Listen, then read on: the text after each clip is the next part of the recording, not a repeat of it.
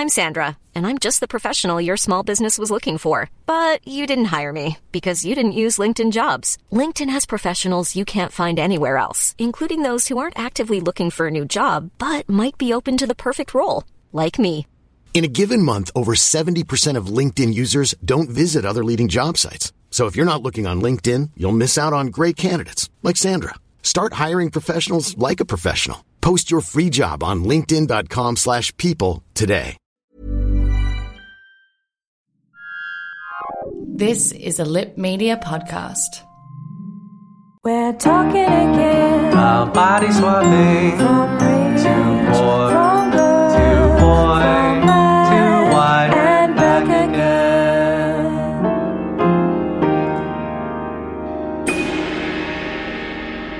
Hi, I'm Paul Mitzi, I'm Lucy Thomas. Uh, just joking. I'm Brendan Levi. and we are the Swapcast podcast. Every episode, we usually watch an entry in the body swap movie genre and break it down for you.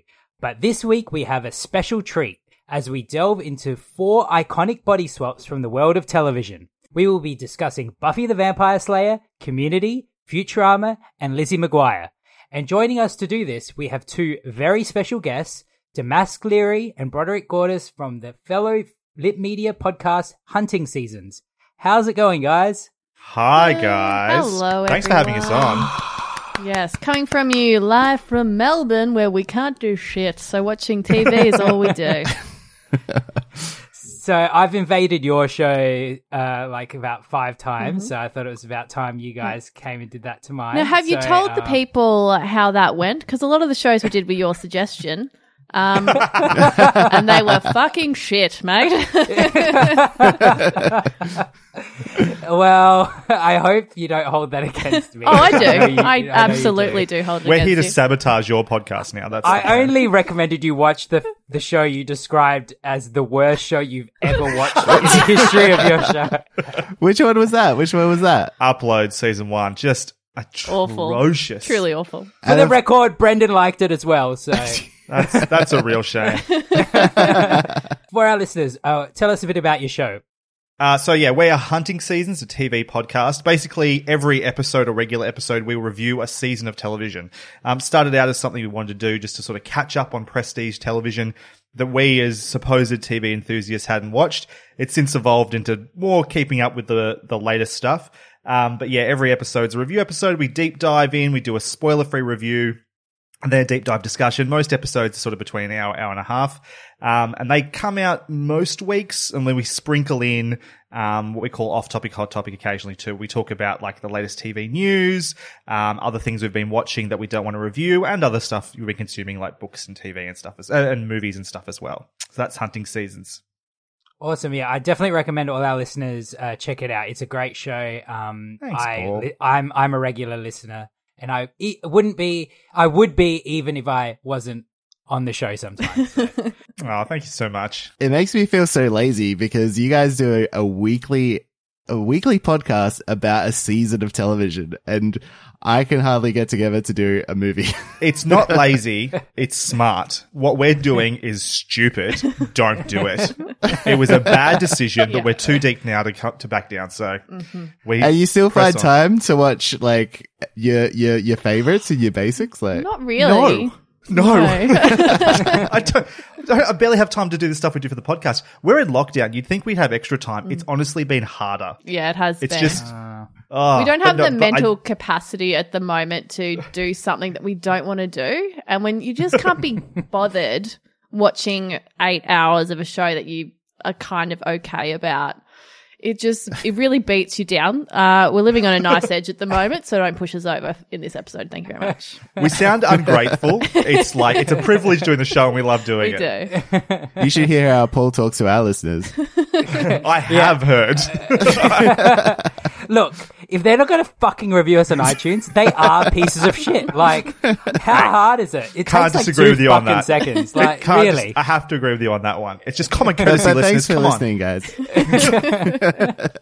All All right, so let's get into uh, the business of this episode. But first off, before we begin, uh, just a reminder that we always love to hear from our listeners. So slide into our DMs on Insta, send us an email, or check us a review on iTunes so we can get to 100 reviews and do an episode on Face Off already.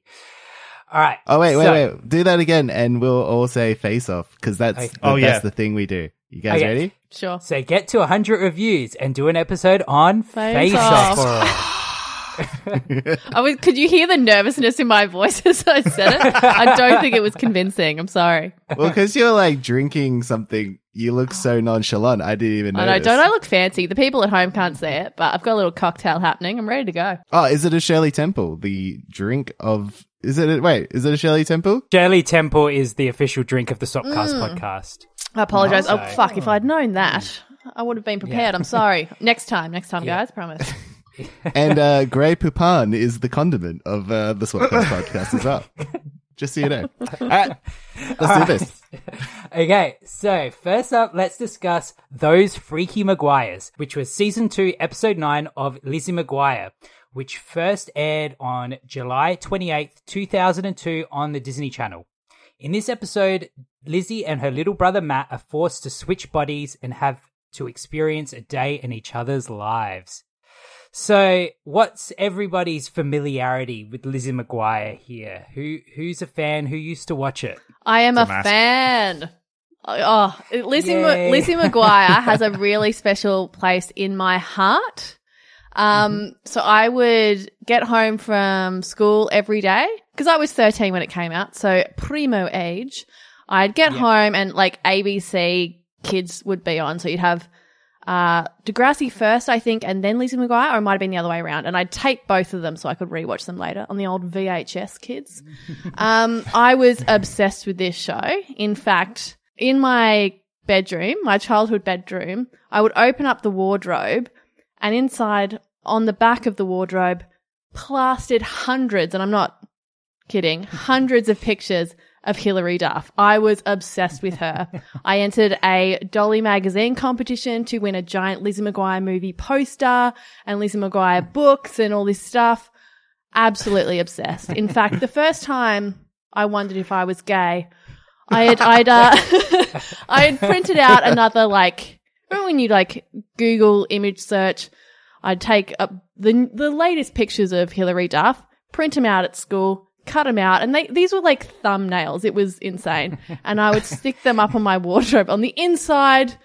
I get I get it, guys. The inside of my closet. Of your Uh, and the first time I questioned my sexuality, I was just sticking up another picture of her and I went, Oh my God, I think I might be gay. And I gave it about five seconds of thought and then I started laughing. I'm like, I'm not gay. That's insane. Fast forward about 15 years and I definitely am gay. Um, so it, it was a real awakening, the old Lizzie McGuire show. Uh, that's so good. I'm glad I'm not the only one that has a deep affection for this show. I was very much the same. I used to watch it every day after school. Um, I, I used to really like it. I think uh, the movie that finished it all off really cemented my love for it. I think the moment where like Lizzie McGuire is doing a fashion show to a cover of RuPaul's Supermodel. Yes. I just like this really speaks to me on a personal level. And uh, I wait, wait, is this how you found out you were gay as well? I think so. Uh, um. So yeah, and then obviously I'm uh, obsessive with Hilary. I've met her twice. What? Um, Whoa! Yeah. Wait, I definitely whoa, blew out my whoa, mic then. whoa. What? So once I flew to Melbourne to see her in concert, Mm. and then I went to her perfume launch and met her there. oh my God. and then uh and then years later i went to america and and kind of made sure i was in new york for her book signing for her debut novel and uh got to meet her while she was pregnant with her baby and she signed a book for me and gave me a hug Oh but it's also the most horrifying experience of my life because then for some reason I gave her a kiss on her cheek, like, and I don't even kiss people on their cheek. And I just did it and then instantly regret it. And now every time I think about it, I actually want to vomit. But that's my history with, with I'm sure she feels the same way about that moment too, so it's fine. I, I'm sure her security guard was upset at me. all I have to say. um, all right, so I'm guessing Brod and uh, Brendan are going to be just as Yep, affectionate. can't about wait to hear it. Uh, I'm familiar with it, obviously, because it was on TV. I've watched Mm-hmm. episodes here and there. I have no deep affectionate for it. I didn't find out I was gay watching Lizzie McGuire. But um, I was surprised watching it on Disney Plus. Is there only two seasons? Mm-hmm. I feel like that show went for ages. It did in our hearts. yeah, it- and they're long seasons, and I don't think they Right. all aired like as a season, so they were spread over multiple years. Like that was my first take as well. Going, wait a second, there's only two seasons to this show. I just assumed. It, I, I don't know the way Paul talks about it his entire life. I've known him. I assumed there would be like 20 seasons, but It was an institution, surely. Like this is. It's like the Firefly of Disney Channel Yeah, shows. absolutely. It did, didn't need to go Is it- for ages. Is it? no, it definitely is, Brod, and I don't appreciate the tone. It is. We'll we'll go with the negative people first. Brendan, did you enjoy the episode? hey, hey, hey, hey. you you pegged me. Like I I uh, thought it was okay. It was all right. Like I know what it is. it's this show for kids. Yeah. like I I started by actually watching the wrong episode, which frustrated me even more. Lucky boy, lucky twice boy. as much. but the whole episode I watched, they were making fun of this this uh dummy guy who's like handsome. What's his name? What's, what's Ethan. what's this- Is he a main character? Yes. yes, yes, Yeah. he is. He's the dreamboat. Yeah, they all seem so mean to Ethan. Like I, what, like he just seemed like a nice, cool guy. What, like, is there something wrong with him? Besides, no, he's he's a dreamboat. yeah, he's just not very bright. That's all. yeah, I just, I don't know. I just felt I, I was immediately put offside by how they treated the their friends. That's all. Fair So enough. that was your review of not the episode we just watched. all right, so it's Disney, so they clearly have the license for Freaky Friday, so they like felt like they would just completely rip it off. Yeah, and, I well, this preceded the Lindsay Lohan movie, so this happened before that did. And it was Ah, before the Hilary v. Lindsay drama that we all experienced back then. I'm sure you guys remember it. yep.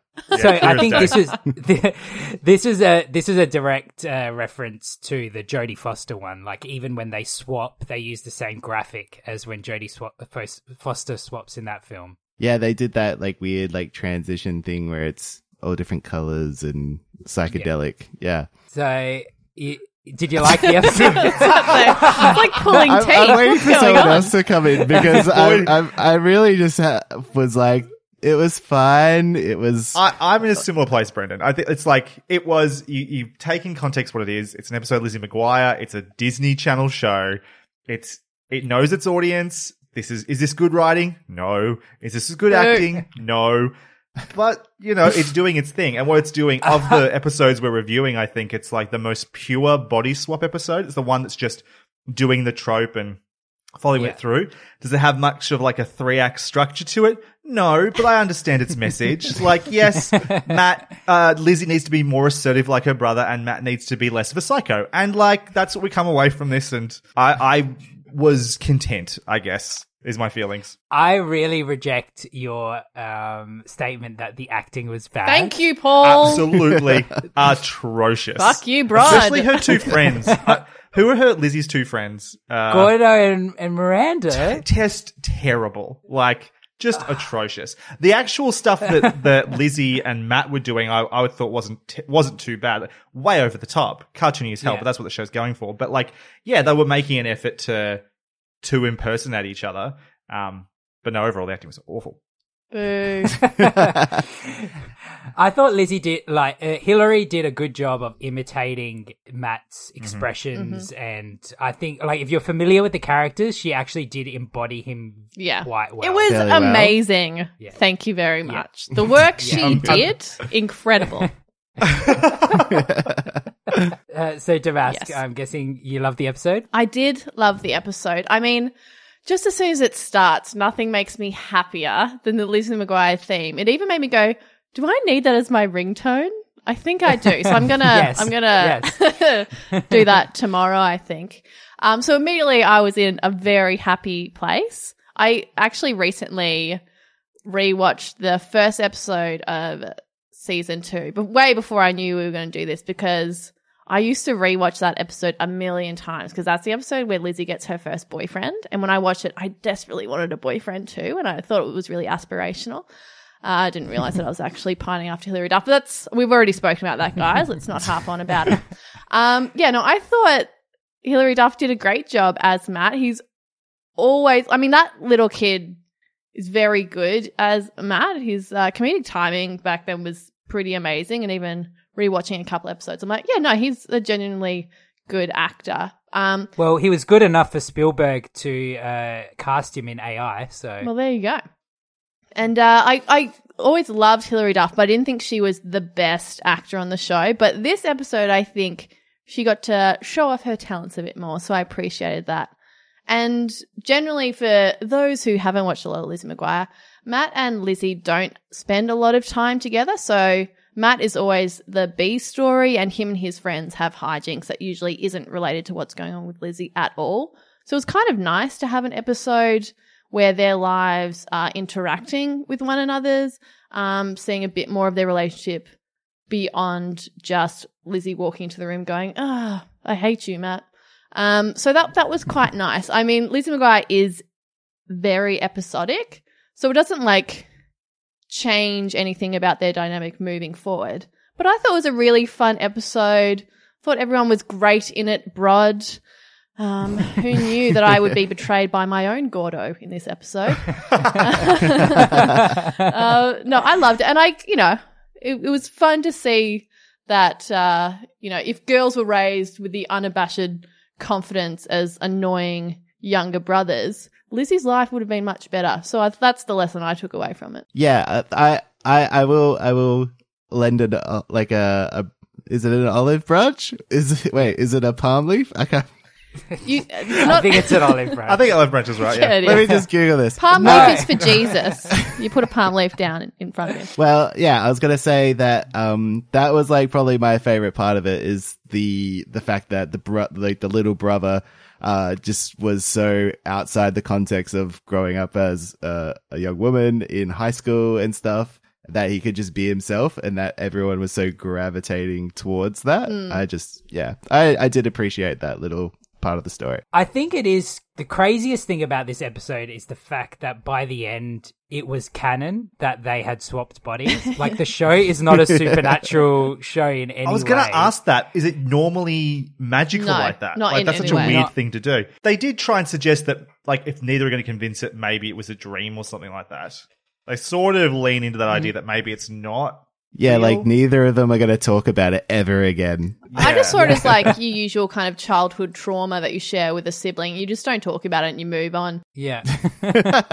we often say on the show, like, if you found out that a body swap was a real thing, it would alter your entire concept of reality.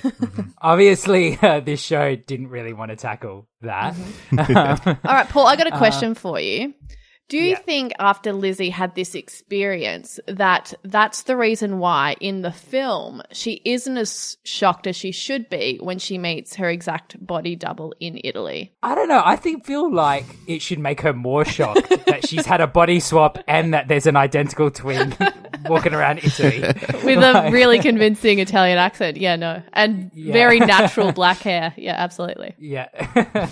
what did you guys think of this as a body swap? Did you think it did anything interesting with the formula or anything different with the formula?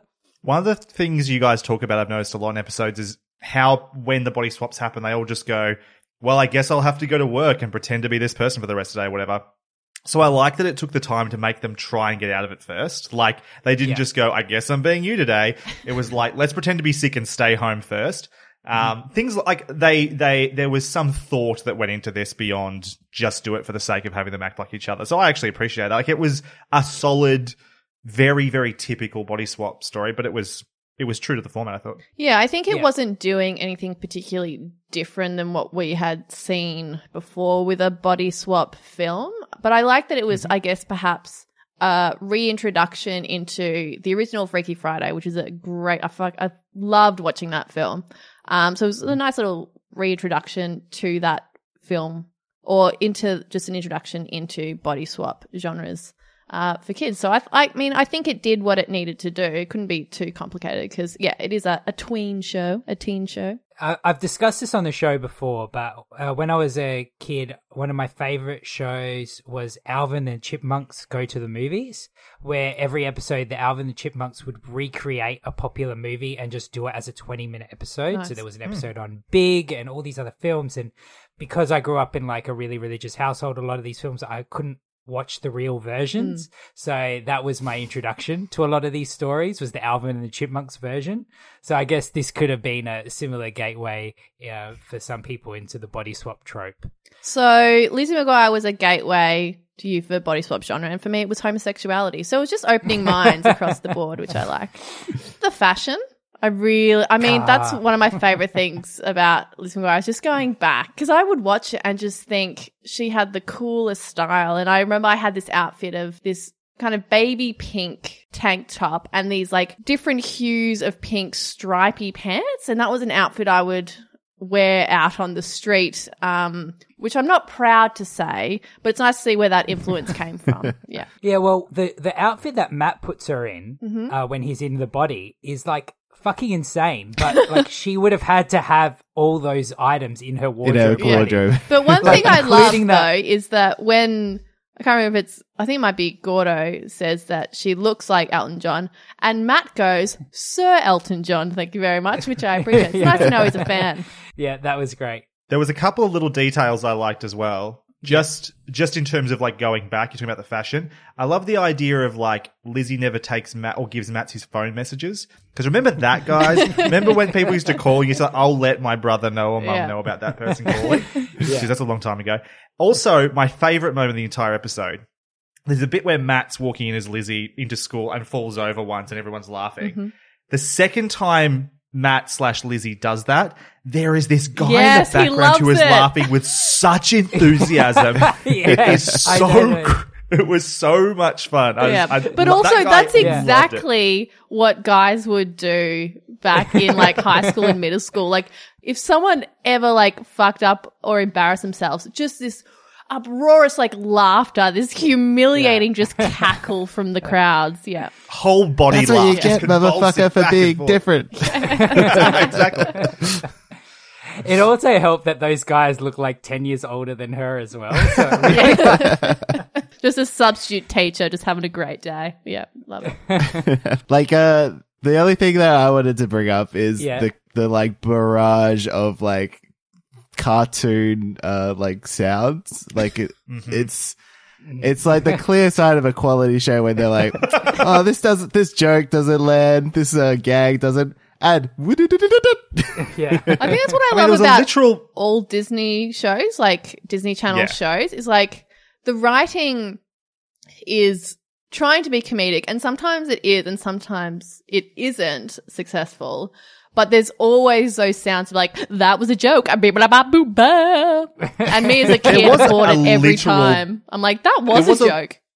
A literal banana peel slip in this episode. You can't not do that without that sound, you know? Uh, Yeah. Exactly. Um, but also that whole sequence where he set up that um that prank for Kate made zero sense. So he puts like frogs in her locker and then counts on her running the exact direction to fall on a on two separate banana peels so that she can then walk through a door where a chi- a bucket of chili has been propped and falls on her head. Like there's so many elements to that that could easily go wrong. If anybody else walks through that door at any point between setting it up, it's like it's over.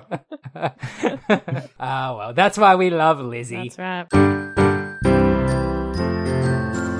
All right, so next up we have The Prisoner of Bender, which was six, season 6, episode 10 of Futurama, which first aired on August 19th, 2010 on Comedy Central. In this episode, Professor Farnsworth and Amy build a machine that allows them to switch minds so they may each pursue each other's lifelong dream. However, they learn that the machine cannot be used twice in the same pairing of bodies. To try to return to their rightful bodies, they involve the rest of the crew in the mind switches, leaving each member free to pursue their own personal endeavors in a different crew member's body. So, are we all Futurama fans here? No. Massive. Well, I was early days. Of the next three shows we're going to talk about, including this one. Mm-hmm. I've had I have extensive DVD collections of. So while you guys are massive Lizzie fans, I was a huge Futurama fan. Had the 1st Mm-hmm. five seasons of Futurama, whole DVD collection. Saved up my money when I was working at Big W as a teenager to buy Mm-hmm. these when they're on special. I that stopped at season five though when the show was cancelled. Then they came up with these TV movies which sort of filled in the in between.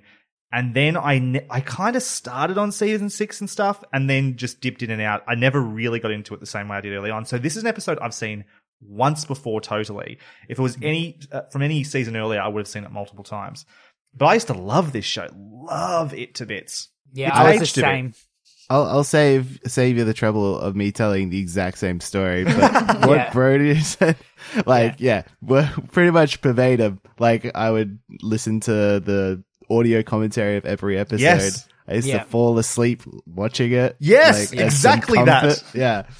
I was the same, I, I- though I did watch all of six and seven. I didn't buy them on DVD. I remember not loving six and seven. This Yeah, is the first time I've good. returned to it. Yeah, I don't think I've actually watched six and seven, and actually watching this one made me actually a bit reminiscent, and I actually might actually watch through it now. Um, Damask? Well, I I remember when you know Futurama was coming to TV because you know everyone at school was talking about the guy who'd made The Simpsons was making another TV show. How very exciting!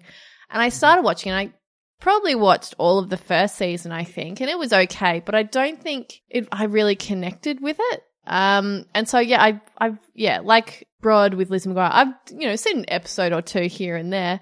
Uh, but no, I was never super into it. Okay, so I'm curious then, what did you think of the episode, Damask? So glad you asked. Um, it was a pretty fun time. I mean, it had me laughing in probably the first 30 seconds. Um, so that was good. I was like, oh, okay, I'm, I, I might actually enjoy this. And I did. There were elements that I really enjoyed. I think the, the concept of like looks versus personality in a relationship and, you know, the lie you tell of like, you could look like anything and I'd still love you. And, but you know, it has limitations, but they just refuse to acknowledge it. I did enjoy that. Yeah. Um, it was a little repetitive, I think, towards the end. Like it was just the same joke. I loved the the janitor and his bucket. I thought that was really good. Scruffy, Um, or scruffy and wash bucket. there are a few jokes in there that have certainly dated. There's a lot of fat shaming and Yeah. stuff, which is Yeah. pretty full on. Uh, Even some homophobia in there as well. I thought I was like, oh yeah, this is not aged well. Yeah. Um, but I mean, that's like so many shows that we used to watch back in the day. Just kind of have to acknowledge it and move forward. But um, Scrubs, anyone? yeah, but yeah, as as a as a body swap, I thought it was a, a lot of fun. It was just a nice little hijinks, which I enjoyed. Brendan? Yeah, like I, I, I feel like some of Futurama jokes, even I listen to them and I just go, "That's such a like nerdy joke." but like this this episode, they've got a story for every single character, and then even some B characters. Like you know how you have like A and B plot. This is like A B C D E F G. Like everyone has a swap story. I, I I thought it was pretty clever, just putting that all together. Brod? Yeah, what you were saying early, Brendan, about like wanting to come back to this because you never really watched the later seasons after the uh, cancellation. That this episode made me want to do it. Definitely, some of it has aged poorly, but overall, I was like reminded why I like this show so much and how much I like the characters overall, and what makes me laugh about it is like. It's like this. And when The Simpsons got bad, Futurama picked it up for me, and I should go back to this show. As a swap episode, while it's not like necessarily adhering to the form as we normally sort of find it, I think it's just having a lot of fun with the concept and its characters. It's just massive hijinks episode. Um, and I just love when you talk about the nerdy jokes, that bit in the end where they have to do go through the two other people to get everyone back to their bodies. And like Yeah. that maths checks out. And that's Yeah. what I love about this show. It's those sorts of nerdy jokes where it, like attention to detail is something I've always loved about it. And that this episode has it too. Like I just know that is it like David Cohen? Like Yes, David X. Cohen. Yeah. this whole episode probably started with some sort of like mathematical theory of how this Yeah. works, and they were like, "This is an episode." Yeah. Because now I want to get the DVD to listen to the the commentary to, to listen about to them talk thing. about it, yeah, exactly. for sure.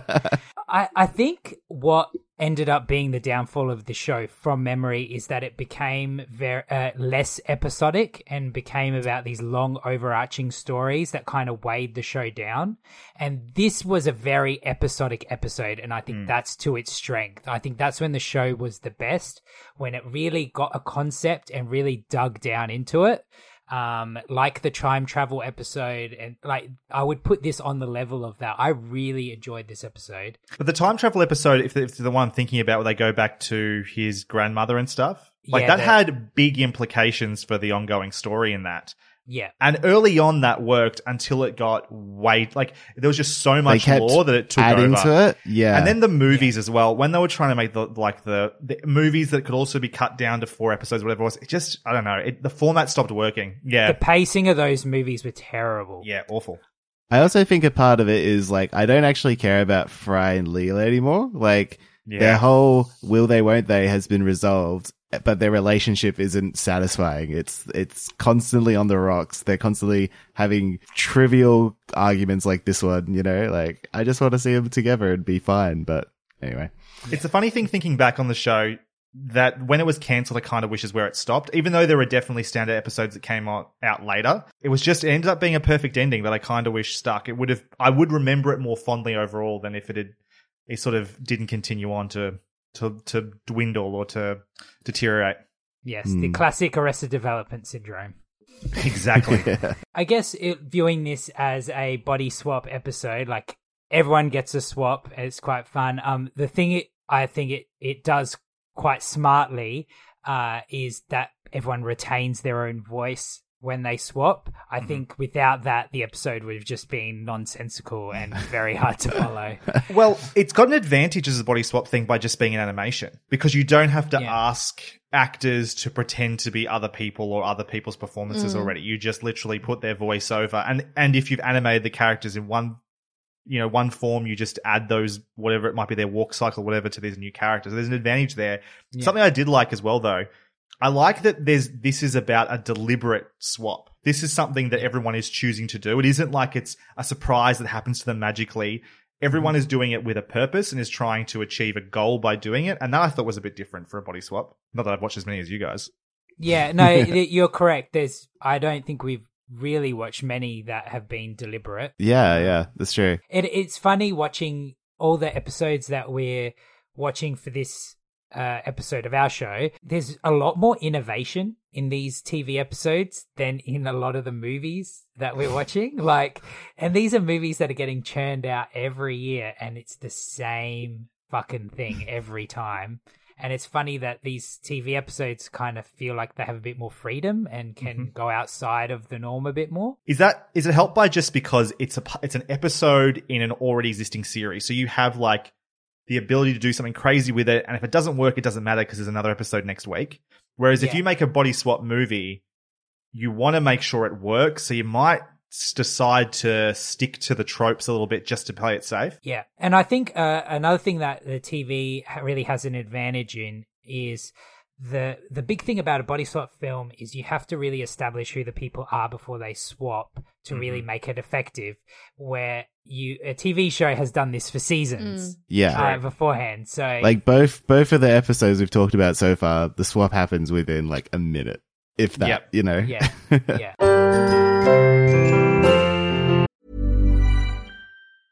Hiring for your small business? If you're not looking for professionals on LinkedIn, you're looking in the wrong place. That's like looking for your car keys in a fish tank. LinkedIn helps you hire professionals you can't find anywhere else, even those who aren't actively searching for a new job but might be open to the perfect role. In a given month, over 70% of LinkedIn users don't even visit other leading job sites. So start looking in the right place. With LinkedIn, you can hire professionals like a professional. Post your free job on linkedin.com slash people today. All right, now on to Basic Human Anatomy, Season 4, Episode 11 of Community, which first aired April 25th, 2013 on NBC.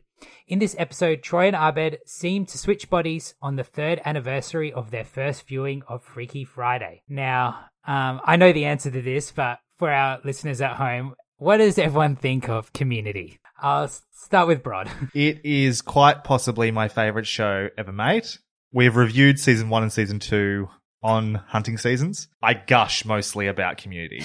It has it has a bad season. This episode happens to come from the bad season, but overall, I think it's one of the most important, influential television shows for me personally. I adore Community. Uh, so was this the season without Dan Harmon? Yeah. Correct. the, uh, It is. This is the one good episode, I would argue, or at least the best episode of this very bad season. Okay. Brendan. Uh, yes, I have very similar feelings as Brody. Uh, Brody. I would. Brody, Right. how dare you? Broden, Just drop the Broden. Y. Oh my God. Brod, Brod will be fine. Just go with Brod. Um, so you can hate him forever uh, for that. Yeah, I will. Don't worry. Anyone who's ever called me Brody is on a list. Um, uh, this this uh, uh, even this season, I I know I, I'm I'm one of the contraries who actually I don't care that Dan Harmon wasn't involved. He did such.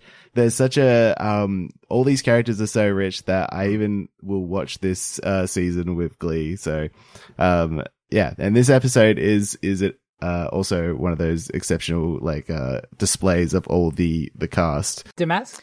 Uh, yeah, I mean, I do love community. I think I, I join the general consensus of the show s- certainly was hurt by Dan Harmon leaving. I think while the characters had been developed incredibly well in those first three seasons, I think there was a misunderstanding of what made those characters work individually and together. Um, that was really apparent in season four. I think the people who came in kind of got that it was a bit wacky and understood the outline of each character, but uh, what made them really compelling characters just wasn't there. Um, thankfully, I think this episode has a bit more of that than you will see in the rest of the season four episodes. Um, but yeah, no, I, I loved Community so much. I was every year when Community was coming out was really scary because the you know it was always being cancelled. It was only It was always the just last. yeah being picked up at the last second. So I'm I'm very glad that it lasted as long as it did. I only just recently finished the final season because I'm one of those people that if a show that I love is cancelled, I'll hold off watching either the last season or the last episode for years. I only watched the last episode of Firefly a few years ago now. Um, and I adored that show, but I just wanted there always to be one more episode that I had to watch. Um, but you know, I think this show for so many seasons, you know, it developed those relationships. It had such strong performances and it had just a million jokes a second. So it was just like a perfect combination of a show. I mean, that's what I love in sitcoms, in comedies, in TV is that chosen family, those developing relationships and give me a million really smart jokes. And also it was just a love, a love letter to film and TV, which was also beautiful. Yeah, I, I have to mirror everyone's statements. I loved Community. Um, I'd forgotten in my timelines watching this episode which season was the one without Dan Harmon because this the writing was really good in this episode. So Well, I, there's a reason for that. This one was written by Jim Rash, who plays the Dean, who is Yeah. now an Oscar winning writer as well, I might add, for The Descendants, I think he wrote. Yeah. Um, so this was the one, there was, yeah, it stood out that A, he's a great writer, and B, having been there from the beginning, I think he really understood what made the show tick. Being an actor in the show too, what it was mm. as an actor that they loved about the Dan Harmon sort of era before mm. that. I think that translates really well into this episode, and that's one of the big reasons this episode works so well. and he definitely gives himself some standout moments. Oh, moments. my favorite Like- bits in the whole So episode were all his. Just Yeah. incredible. And- yeah, just the way that so he thinks that he's swapped um uh, with Joel McHale's character and Annie just is like immediately starts gushing over him like like that immediate just change in her body language is so funny. Alison Yeah. Brie's so good at that stuff. Yeah, I think that bit where he's doing push ups and maintains eye contact with her is just Yeah. such a beautiful moment. And who knew that he was so like buff as well? Well, he did. That's why he wrote it in. but also his his like portrayal of Joel McHale is just so Right. dead on center. Like I I close my eyes, even with his own voice, I'm like I'm I can feel his presence next to me. You know? This is kind of like the sequel to the documentary episode where they're making the ad for the school, because in that one, jo- uh, Jeff gets to be the dean. Dean. And pretend to be the dean in that one. So it's like they get to do it the opposite way around this time. So I, I think all the swap performances were all pretty strong in this. Mm-hmm. Like Troy and Abed uh, were pretty good at doing each other. Did you guys think that as well? Or? I did. I wondered who you thought was the best because I think they're both. I think maybe Troy's is a little more obvious that he's Yeah. Abed, but Mm. Abed's more of a cartoon in terms of like the type of character, he so it's easy to do. And I kind Mm. of loved what Danny Pudi is doing with Troy. It gets a little more subtle in there. He Mm-hmm. gets more of his like intricacies in there rather than just his sort of like ticks. I thought actually, I think they're both. Yeah, really I good think this. like Abed's portrayal of Troy is Hmm.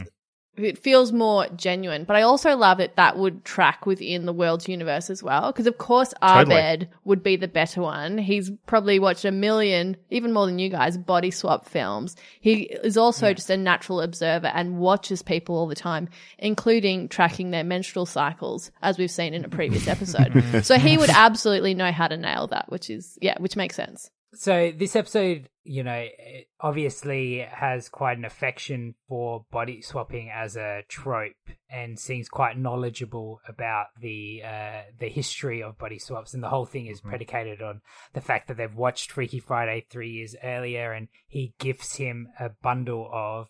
Uh, body swapping films, which we've done all of All those of which- I yeah, would, we've that was my next question. How many of them have you guys done? Yeah, so it was it was like 17 again, 18 again, suddenly 30, Freaky Friday, and oh, what was the The change one? up And the change up, yeah. and So- vice and, versa. oh, and say vice versa. Vice Yeah, it was- versa as well. Yeah. But it's funny, he throws away vice versa, and then they say 'Cause of because of Judge, Judge Reinhold. Reinhold. Is, is that a, an ongoing joke? I forgot. It, does he have something I don't think Judge it. I don't think the Judge, Judge Reinhold thing is. I think that is. Uh, it's just a comment the show is making about Judge Reinhold in that Okay. Moment. Because Yeah. it's funny, out of all those films, I think, like... Probably one Vi- we're more affectionate about. Yeah, like we loved Vice Versa. It's such a good movie. So don't let the community episode like put you off of watching Vice Versa. um, if if anything, these guys hated 18 again, probably out of all of them. Oh, actually, no, the change up Change is Up. probably the one that we hated out of all those. Who's in the change Um, up? I don't even think I know that. Uh, one. Ryan Reynolds and Jason Bateman. Oh, yep. Okay. Ah. I can see the poster Yeah. in my mind. Yeah.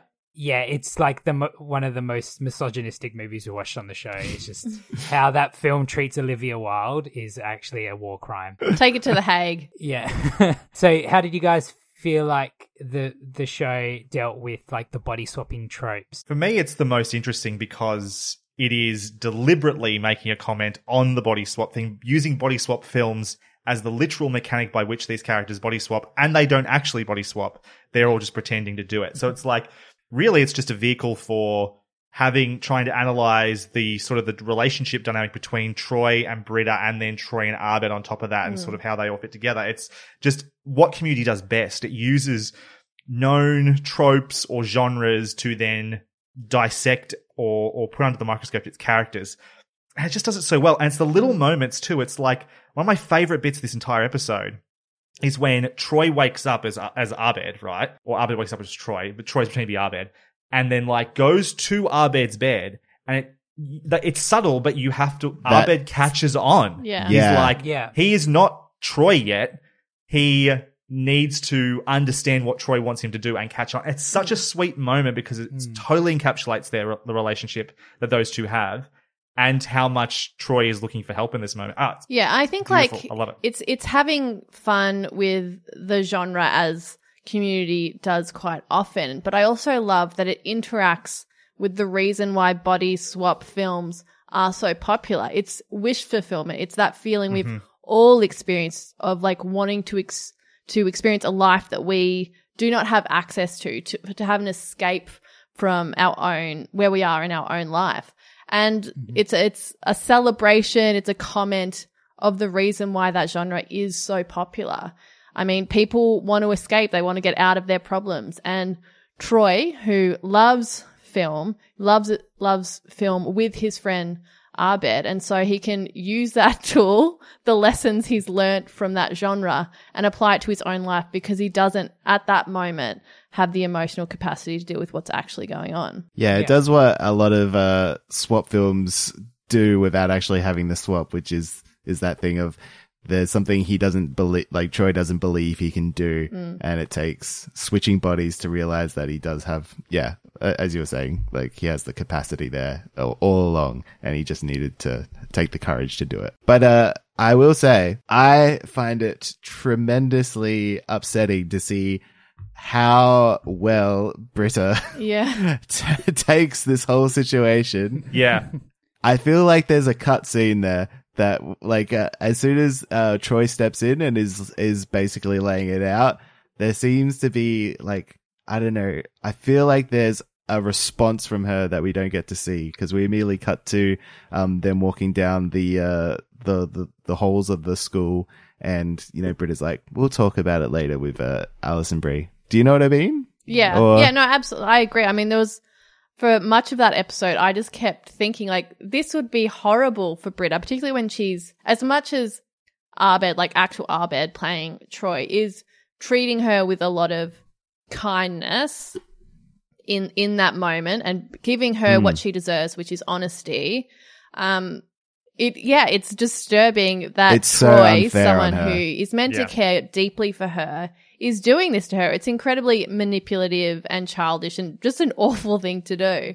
Um, and it, you know, it's a great kind of man up moment for Troy, but yeah, Britta is the person who has to be sacrificed for it, which is unfortunate. I think in a lot of ways, the only reason that they, what they're trying to do here is just get off the Troy and Britta, Yeah, like, absolutely. Train, love thing. yeah. They don't really, the show doesn't believe in it. It wants to just get away from it.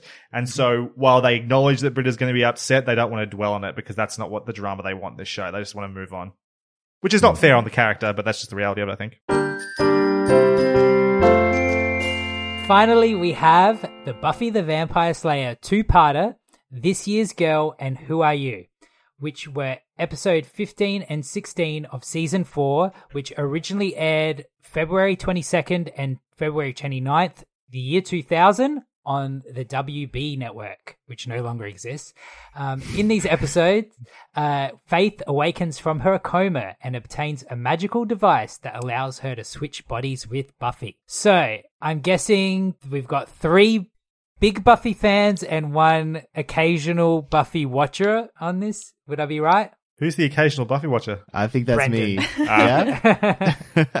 so, Brendan, what's your what's your uh, familiarity with Buffy? like so yeah I, I remember as as how old are we all here i'm like i'm around my 30s i'm 34 are you guys around that similar age I'm group? like 21. What are you talking about? oh no, I'm 32. but yeah I refuse um, to disclose. She's like 45. It's amazing what plastic surgery does. Well like we were, we were going through this this this idea that when we were growing up we uh, had like five channels. And from that five channels we had to find gold. And and I, I, I do feel like there's a lot of good things about Buffy, but I I don't know if it's something I would watch today if it came out, if you know what I mean. Is that because you hate women or is there a different reason? That's just one of them. But I don't know, like I like uh there's so many niche like um there was that show uh Dispatches from Elsewhere. There's so many shows that are like specifically for every every single person has a specific show for them, and that one like happened to be mine. But like watching just uh general things, I don't know if this would uh follow uh my my taste today. That's all I'm saying. Fair enough. So, Bro- Rod, what what did you think of Buffy? Um, so the three shows they had like DVD collections of, uh, Futurama, at least the first five seasons, all of Community, and I had all of Buffy once upon a time Yeah. as well. Same deal, saved up a Big W, bought them all because they were really cheap for some reason. Don't understand why.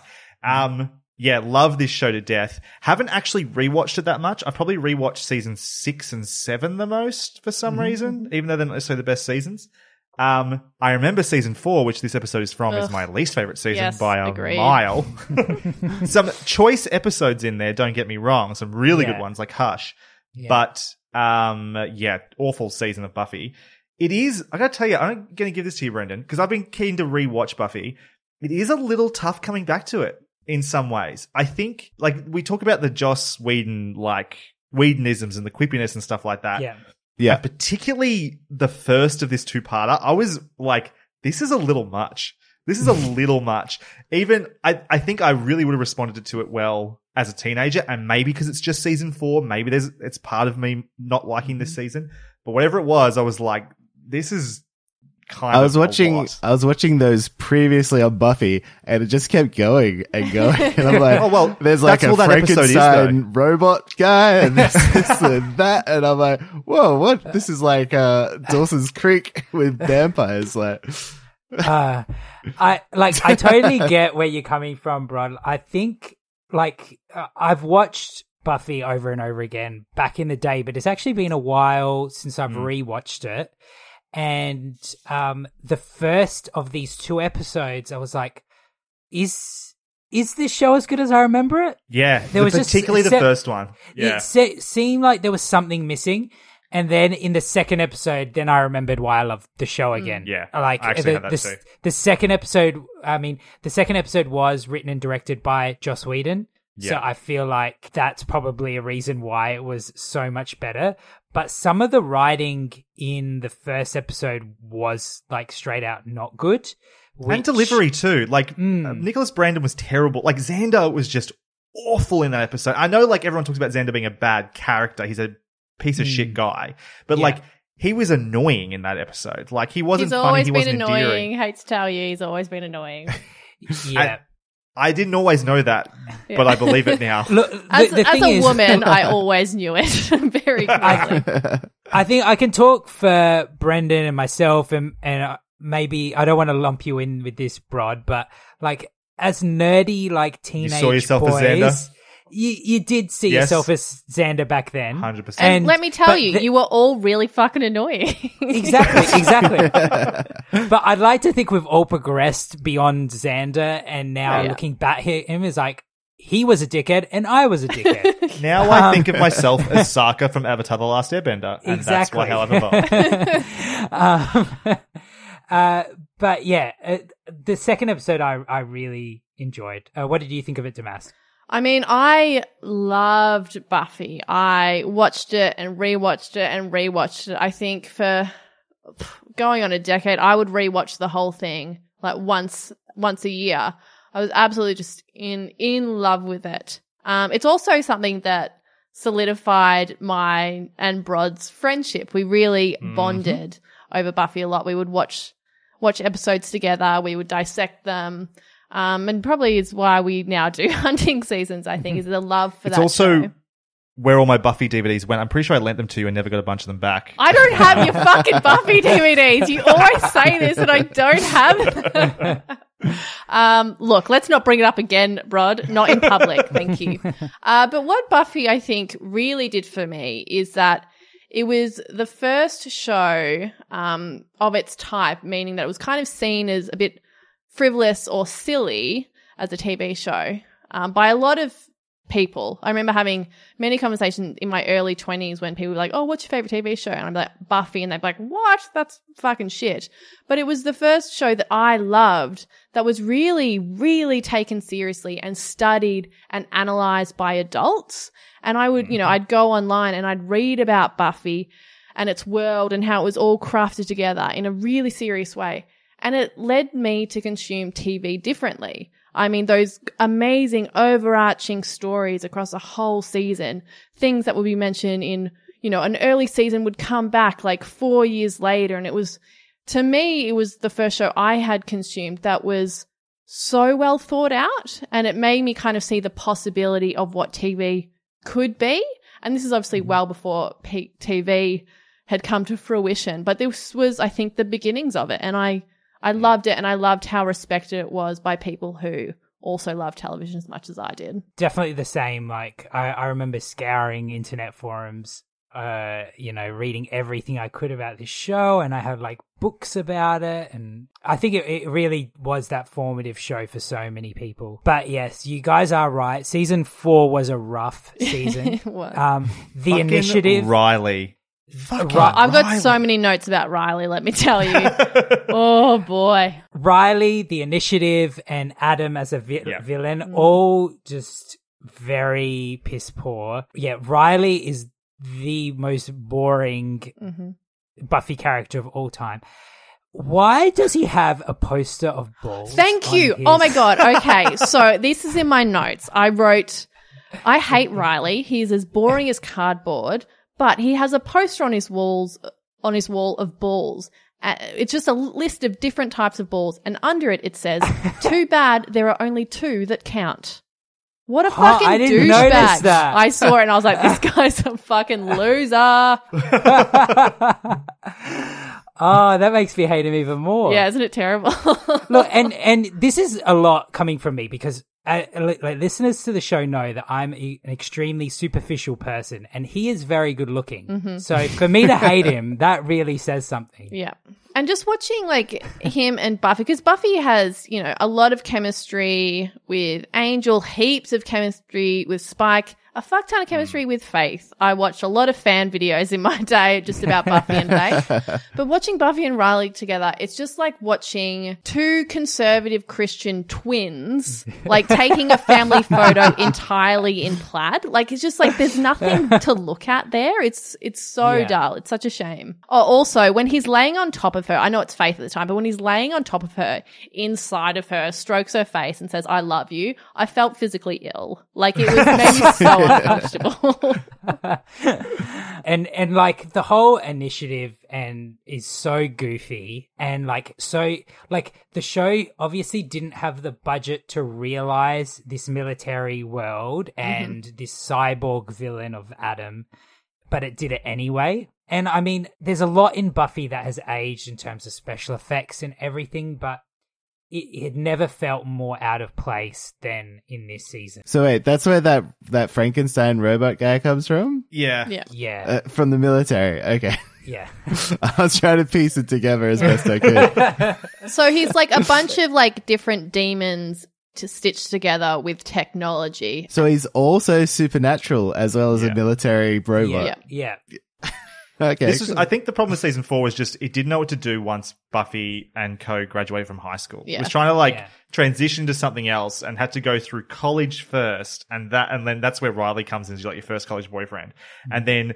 Thank God moves on past that for season five pretty quickly. I think. Mm. Season And five season is a six, it's nice just- recovery. It really is. Yeah, yeah. Season five is a great recovery, and then season six, although it is not well res- loved or It's my favourite, uh, though. Well, it might be for me as well. And like the small business thing works really well with like the magic shop, Yeah. uh, the magic box, and all that sort of stuff. Like it, it recovers from this season. That's the good news. Uh, I think the second episode is a very strong episode of Buffy overall, though, and I think it uses the body swap formula very well. It it really does progress Buffy and Faith's story um, in pretty clever way. I thought. Did you guys feel that? I thought it was a bit one sided. It's very, very faith like heavy in terms of the body swap. In terms of mm-hmm. what Buffy gets out of it by being inside Faith, I don't think it's much. She gets an escape plot that she needs to get back in time to stop Faith from like, getting away, basically, and get her body mm-hmm. back. It's more mm-hmm. just the chase for her. But in terms of what it does for Faith's character, who they're trying to rehabilitate a little bit in this episode, yeah, it's it's a great use of her. And like, I really like Sarah Michelle Gellar's performance in this. Um, Yeah, I don't think. I've ne- necessarily always appreciated what she brings to the show because Buffy isn't always the most interesting character, Mm. but she's she's having so much fun and doing a really good job doing the Eliza Dushku impression. I thought she was having a great time. Yeah, I Yeah, think when she I got was all the nuances so right. yeah, it was Yeah, perfect. totally. Yeah, I think like when I was a teenager watching Buffy, yeah, I think like at that age, Buffy isn't the most compelling character at all. Now, when I have rewatched it as an adult, Buffy is without a doubt my favorite character.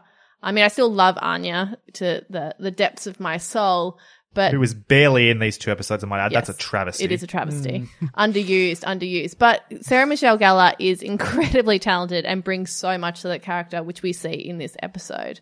But yeah, I, I enjoyed this version of a body swap. I always loved Faith. You know, it's a bit of a bad girl uh, with a broken heart, which is uh, a trope that I really enjoy. There, there were moments that I liked. I mean, I think the whole concept of figuring out where you belong through experiencing the belonging or not belonging of someone else, I think is a really interesting experience to watch.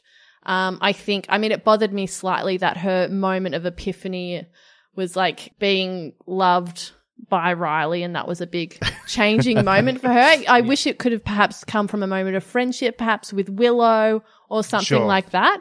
Um, Mm-hmm.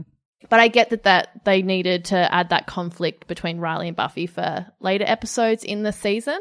Uh, but I loved what it did for Faith. I think it was really clever to kind of pull that character out and give her a chance for the audience to empathize with her again. And this was a wonderful way to do it. The the the general idea, just you're right about that being Riley that they do it with is just disappointing. Mm. But that moment of just asking, it's like, what do you? I think it's what do you want? She asks of Riley because yeah, what do you like, want from her or something? Yeah. What? And then you, yeah, you even just the little bit we get of like her sort of having the flashbacks of watching the video of her with the mayor and stuff like that. And Mm. you understand that was a transactional relationship and that she thinks that's how these things work. Yeah. And the idea that someone can want to be with her or want her Yeah. just for being her and not to get something from her. And that's always been her relationships. Like that was the relationship with um was it the oh, sorry I've forgotten the council the watch the With the watchers. Watchers Council. yeah um like that's with Wesley in particular, yeah or just like, the Watchers Council just in general. the as the Slayer that has always been her thing. Like people Yeah. have always needed or wanted something from her, um but Mm-hmm. just simply to exist in a relationship and be valued for her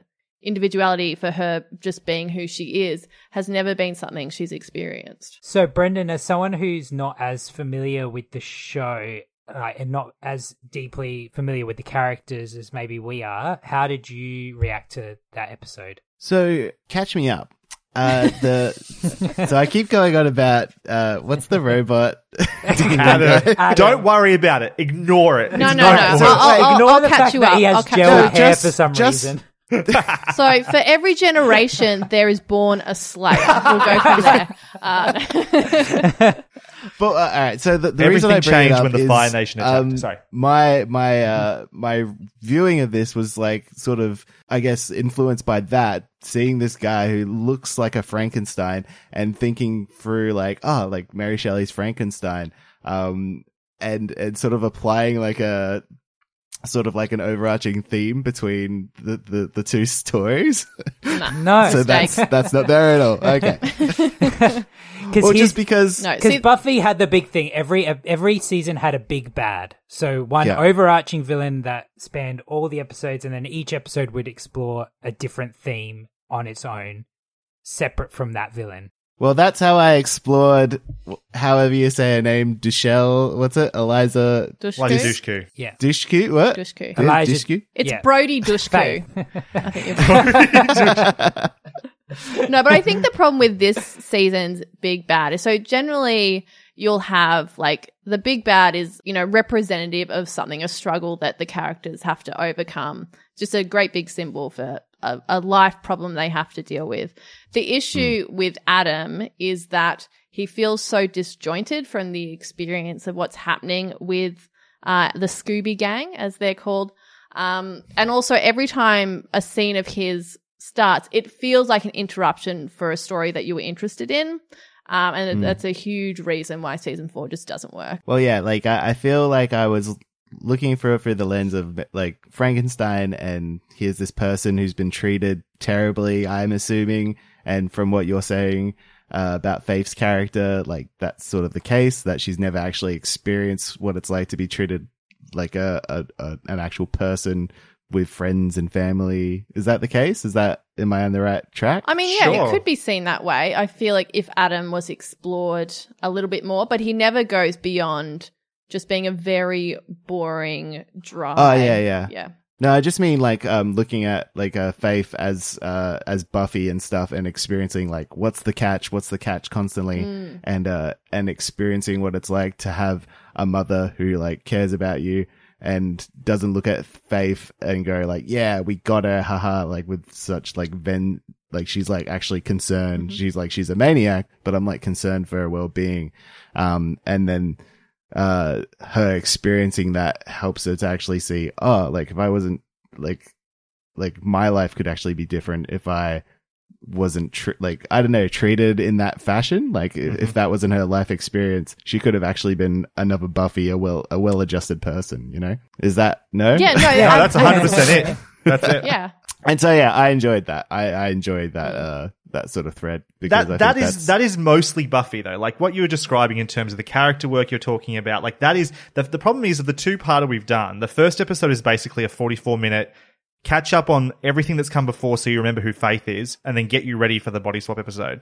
And the body swap episodes are much better representative of what Buffy can be. Like there are some incredible episodes of Buffy that do amazing character work and what you're getting out of it is what the show does quite often and quite no, yeah, like like like I was like I I did watch, and there's some really out out like standout episodes in my mind that to this day I'm like that was actually a really like solid piece of like television history. Mm. Like uh the ones that come to mind are like uh when is it the musical episode Once where Yes. at, Once she's like sing, singing amazing. how she was ripped out of heaven Yeah. and just how like brutal it is to be Heartbreaking. back on I earth think you know I like was yeah in heaven. I believe is the line. like I had no like context to what was going on at like episode to episode, but I felt that like in that moment was Mm-hmm. really well done. Um, and even just like uh, visually, there was that uh, silence episode with the Uh-huh. creepy Yeah. face Hush, guys. yeah. So yeah, I, I, I definitely as have a lot of respect for Buffy. It was just not like uh, a show that I kept up with. That's all. Um, I think this episode actually did some pretty cool things with like the body swapping trope as well. Um, I think one thing that we rarely see um, is somebody bringing that chaotic energy that Faith brought while she was in Buffy's body in terms of like not giving a fuck and just like destroying, like happy to destroy that person's life. Usually, Life, yeah. yeah. Usually, there's that kind of effort to to try to stay, you know, within the confines of how that person would normally act. Whereas she like just goes mental and goes, you know, goes to the bronze and you know is awful to everyone. And I I, I appreciated that. I thought that was um it was quite entertaining to watch. Seeing her be mean to Tara was uh, Mm. really triggering for me. I hated that. Um, Yeah. I've got to acknowledge, that, you know, this the lesbianism in this episode, uh, which is Whoa. beautiful. I love that Yeah. this is when the episode where Tara meets Buffy, which is I, I love it because I'd forgotten exactly how that all played out. It's been a while since I've watched season four. It's definitely my least watch season. Um, now, what I really enjoy is like witchcraft as symbolism for queer lady sex. You know, it's always amusing to me. And weirdly, later on, that symbolism is turned into drug addiction, which is uh, somewhat problematic. Um, though I do want to confirm that Angela and myself, that's my girlfriend, uh, when we have sex, we do sit on the floor just stroking it with our eyes closed until we climax. So, yeah, it, it's pretty accurate, which I appreciate the representation. So at this point of the show, were they a couple yet, or were they just pretending Yeah, like they're witch right. friends? So they they were a couple. It was it's it was all like symbolism though, I guess. Like They're not. It's So not really. it They like, haven't acknowledged yet that they're together, right? They're just sort of like friends who are exploring magic together. They have a lot in common, and it's like they're just starting to build that romance. That's what it felt like to me. I would say that except for Faith's oh, Willow's not driving stick anymore and the conversation of um, you know, I just want something that's just mine, to which Tara says, I am, you know, I'm yours. So that Is that them coming to grips with what's happening, or is that we've already acknowledged this and that this exists? I thought it was more would mm, the show is acknowledging Yeah. it, but these characters aren't I yet. feel like it Yeah, took a a while point, before yeah. they actually like admitted to themselves as characters that they were in a lesbian relationship and having. Yeah, you're right. There would have sex. been like some sort of Michelle Branch song playing in the background if it was a true acknowledgement, which is Yeah. very representative of the time. hmm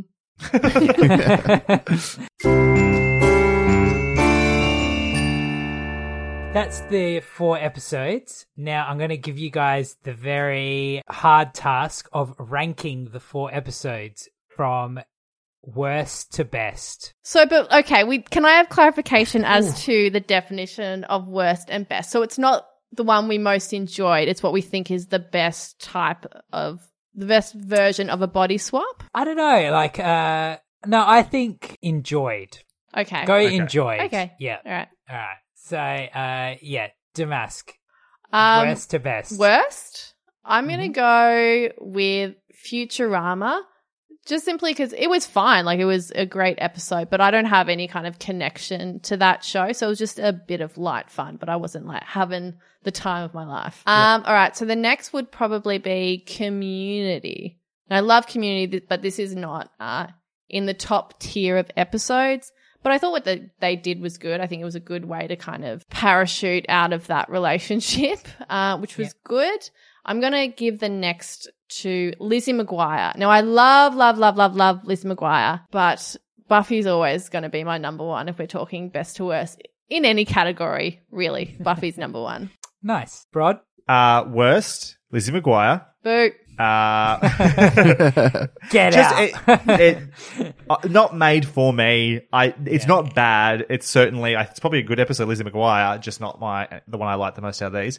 I think next I'm going to go Futurama. I actually had a really good time with it, but some of the problematic elements now that it's aged a bit, um, I'm going to pull it down a peg. Are we? We're doing two episodes of Buffy, right? Yeah. We're including yeah. Then Buffy's next for me because I thought episode 15 was pretty rough actually, and it's freaking Riley centric season four. No, I can't win. but the the buddy swap part itself and the Faith um, Buffy bu- uh, the body swap is really really good, and so I guess I'm putting Community first, even though it's not close to my favorite episode of Community.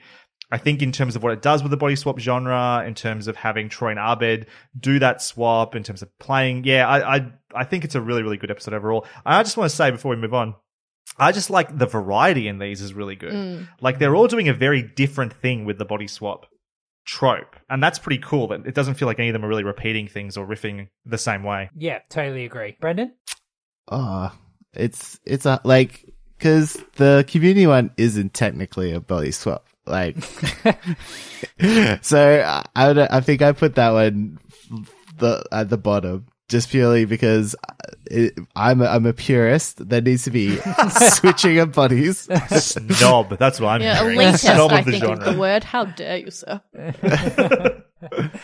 And then um the I would put it I'd put it Futurama because as much as I enjoyed myself, like it was it wasn't a it, it, it was lightly about that. It was just having more fun with it than it was like doing the classic thing where people learn lessons and stuff. They learned uh, lessons, but did they really? Yeah, yeah anyway. Uh, then I would put it Lizzie McGuire and then I would put Buffy top of the list because like I said, that uh, uh, progress of like learning things and then coming out the other side and having cha- like something change, I think was best delivered in the Buffy episode. Beautiful. So you heard it here first. Brendan likes Lizzie McGuire more than Futurama and Community. You can put we that did in Paul. writing. We- The ruse worked. It worked. Um, okay, so I have to preface this by saying I love all of these shows. I really love all of these shows. So this is representative of my views of the shows as whole. But I would probably put Lizzie as the lowest. Just. Fucking bitch. What have you done? I did, I did really enjoy the episode, but this is more of a testament. Uh, I really did enjoy the Lizzie episode, but this is more of a testament to how much I enjoyed the other shows. After Lizzie, I would put the Buffy two-parter just because. Um, same with Brod. The first part really weighed it down. I think if we were just judging the second part, it'd probably be on top. Then after that, the community episode I uh, thought was was fantastic. It really was so affectionate to the body swap genre, which you know after three years of doing this show, I feel kind of protective over. So um, yeah, um, I really appreciated that. And then number one um, would be the Futurama episode. It was the out of all these, it's probably the one that made me laugh the most, um, and was just so clever about how it used the body swap trope. Um, and yeah, as with a lot of you guys, it made me want to go back and rewatch Futurama. So um, yeah. But overall, I think I did a pretty good job at choosing the episodes. You guys. did. I agree. I think you chose chose great sh- great episodes from great Yeah. shows overall. It was Like, a, a really enjoyable kind of TV watching session because I just watched them all Yeah, today. And it was really fun just to kind of watch so many different, like different shows, but with the same kind of through line. It, it was actually really fun. I liked it. it's a great idea for a new podcast. Uh, Yeah, curated like themed. Curated themes and tropes. That'd be actually a lot of fun. yeah. Ah, we'll, we'll have to uh, pitch it tomorrow. Edit this out so no one steals the idea. Yeah, I was going to say, hey, next week. All right, guys. So I think that does us for um, our special TV episode of the Swapcast podcast. So where can people find hunting seasons and anything else you guys? Is there anything else you guys want to plug while you're here? Uh, hunting seasons you can find www.huntingseasonspodcast.com. Our Twitter is at huntingscast. Uh, You can find us on Acast or basically just search for, search for hunting seasons and look for a hunting seasons a TV podcast. There are other hunting podcasts. It was a dumb name for a show. Let's just put it out there. um, so it's the TV podcast one, the yellow yellow logo. Find Have you listened to of any of the ones that are actually about hunting? No, but I'm just I'm just ropeable. There's a there's a Twitter handle called that's at hunting seasons that has barely been used in the last like seven years, and I want it so bad. Um, anyway, yeah, no, I haven't listened to any of those hunting ones. We do get followers and stuff all the time though. That like you check the profiles on Twitter, and it's like loves big game hunting and guns, and it's like you're here for the wrong reasons, buddy. Look, as long as we're getting followers, I don't care what their interests are. That's fine. Uh, you can find me, Broderick Gordis, on Twitter at b bgordis, B G O G O R D E S. That's Broderick, not Brody. yeah. You can find me on Twitter as well at Maskymoo, M A S K Y M O O. Awesome. Thank you guys so much for coming on the show. Uh, it's been really Thanks fun. for episode. It was so much fun. I loved Been it. awesome. So everyone uh, at home, uh, tune in next week for our regularly scheduled uh, Lucy, Brendan, and Paul podcast, um, where I'm sure we'll be discussing a fun, terrible body swap movie. I, I, I, I know what we're going to be doing, and Brendan's going to be angry, but I won't say it yet. Um, anyway. All right. Until next time, review us on iTunes or a piece of shit. Thank you very much. Bye. Bye. Bye. The Swapcast podcast is recorded in Adelaide, Australia. It's hosted by Paul Mitzi and edited by Brendan Levi and Paul Mitzi. Our theme song was written and performed by John Marco of Too Creative, featuring Lucy Thomas, and recorded at Browntown Studios. Our music bumpers were created by Reggie Parker. Contact him on parkerregmusic at gmail.com. Thanks for listening. Hey, it's Danny Pellegrino from Everything Iconic. Ready to upgrade your style game without blowing your budget? Check out Quince. They've got all the good stuff shirts and polos, activewear, and fine leather goods, all at 50 to 80% less than other high end brands. And the best part? They're all about safe, ethical, and responsible manufacturing. Get that luxury vibe without the luxury price tag. Hit up quince.com slash upgrade for free shipping and 365 day returns on your next order. That's quince.com slash upgrade.